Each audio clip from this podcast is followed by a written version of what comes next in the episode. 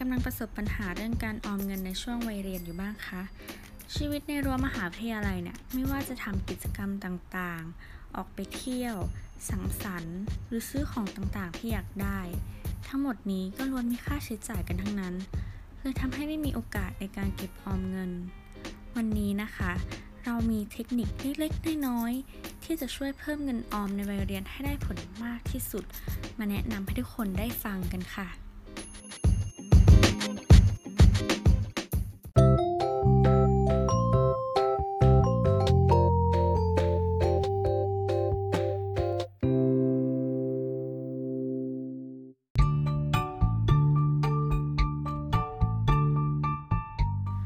ทคนิคแรกนะคะ นั่นก็คือ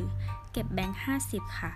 เป็นวิธีเก็บเงินที่ง่ายและได้ผลดีกว่าที่คิดค่ะ เพราะว่าแบงค์ 50 เป็นแบงค์ที่เราไม่ได้รับกันมาบ่อยๆ ความรู้สึกอยากเก็บมันมักจะมากกว่าแบงค์อื่นเป็นพิเศษ บวกกับจำนวนเงินที่ไม่มากไม่น้อยเกินไป รับรองว่าถ้าเจอแบงค์ 50 และเก็บในทุกๆวัน ทุกๆ สัปดาห์ ตอนท้ายปีลองรวมดูนะคะ รับรองว่าจะต้องชื่นใจกับจำนวนเงินที่เพิ่มขึ้นแน่นอนค่ะ ลองคำนวณได้เช่นกันนะคะว่า จะจ่ายเงินไปเท่าไหร่ แล้วมีโอกาสได้รับเงินทอนเป็นแบงค์50 บ้าง เช่น ซื้อของ 45 บาท แทนที่จะจ่ายแบงค์20 เป็นเงิน 60 บาท ก็ลองจ่ายแบงค์ร้อยก็จะมีโอกาสได้แบงค์50 มาครอบครองนั่นเองค่ะ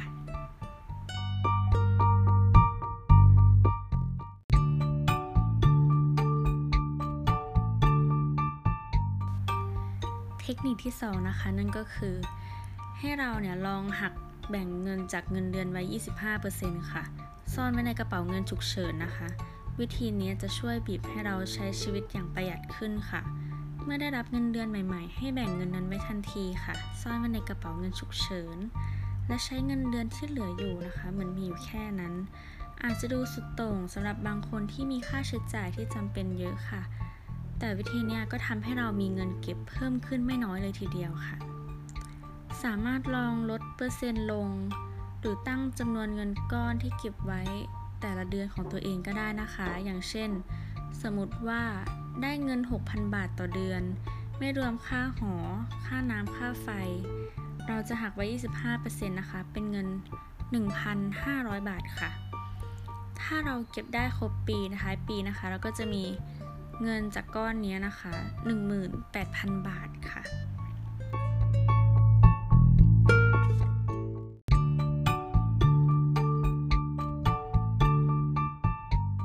เทคนิคที่ 3 ค่ะ นั่นก็คือใช้แอปบันทึกรายรับรายจ่ายค่ะ ปรับนิสัยเก็บเงินให้ตรงจุดค่ะ แอปบันทึกรายรับรายจ่ายเนี่ยเป็นอีกตัวช่วยหนึ่งในการประหยัดเงินในชีวิตของเราเลยนะคะ ราะจะทำให้เราเนี่ยเห็นได้ชัดเลยว่า ในแต่ละเดือนเราใช้เงินไปกับอะไรบ้าง จากที่ปกติเราไม่เคยสังเกตตัวเองเลยว่าใช้เงินเดือนเดือนเนี้ยของเรามันหายไปไหนหมดทำไมไม่มีเงินเก็บเลย พอมาดูการใช้เงินของเราย้อนหลังผ่านแอปเนี่ยจะทำให้เรารู้สาเหตุว่าเราใช้เงินกับอะไรเป็นพิเศษค่ะ เช่น เดือนนี้เราใช้เงินกับของกินไปเยอะมากเลย ก็จะทำให้เราปรับนิสัยเพื่อเก็บเงินได้อย่างดีค่ะ ลดการกินชาไข่มุกต่อเดือนให้น้อยลง งดกินบุฟเฟ่บ้าง เท่านี้เราก็จะได้เงินเก็บได้อย่างตรงจุดมากขึ้นค่ะ จากการปรับนิสัยการใช้เงินของเรานั่นเอง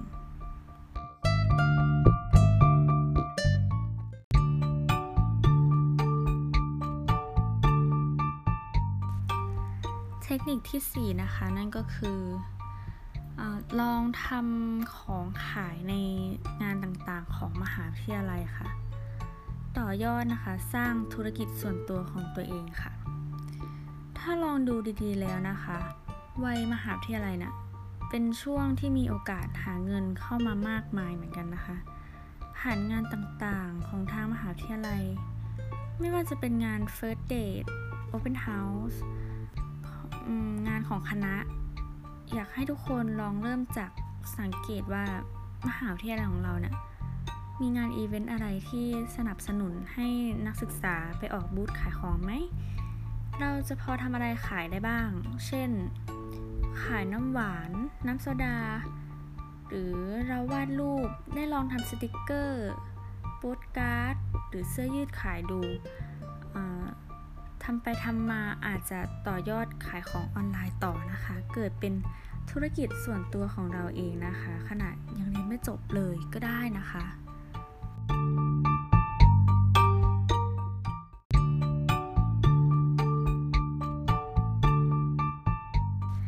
เทคนิคที่ 5 นะคะ นั่นก็คือเงื่อนไขนำโชคค่ะ ลองมองหานิสัยที่ไม่ดีนะคะ หรือที่แก้ไม่หายสักทีของตัวเองนะคะ หรืออะไรที่ชอบเผลอทำค่ะ เช่น กินน้ำอัดลม ไม่กินผัก กลับบ้านดึก ไม่อ่านหนังสือ ลืมทำการบ้าน เล่นเกมจนดึก หรือไม่ทำงานบ้านเป็นต้นค่ะ จากนั้นนะคะก็เอามาตั้งเป็นเงื่อนไขค่ะว่า ถ้าเป็นแบบนี้หรือทำแบบนี้ จะต้องปรับเงินครั้งละเท่านี้บาท ซึ่งวิธีนี้นะคะ นอกจากจะได้เงินเก็บแล้ว ยังอาจจะเป็นวิธีที่ช่วยให้เราแก้นิสัยเหล่านั้นได้ด้วยนะคะ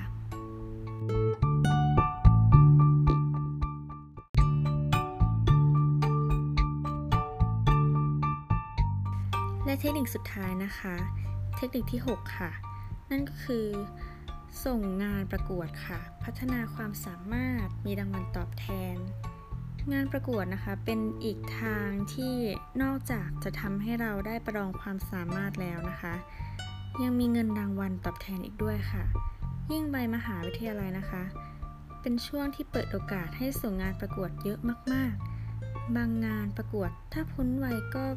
ไม่สามารถส่งได้แล้วนะคะ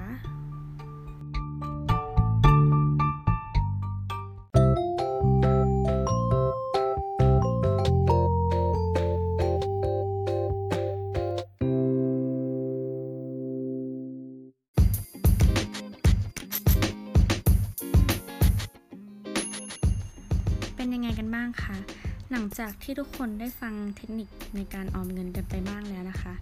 มีประโยชน์มากๆเลยใช่ไหมคะ อย่างไรก็ตามนะคะ วิธีการเก็บเงินและบริหารเงินของแต่ละคนเนี่ยอาจจะแตกต่างกันไปตามจำนวนรายรับ ค่าครองชีพ และลักษณะการใช้เงินค่ะ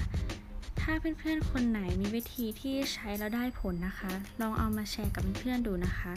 เพื่อเราจะรวยไปด้วยกันค่ะ แล้วพบกันใหม่ในครั้งหน้าสำหรับวันนี้ สวัสดีค่ะ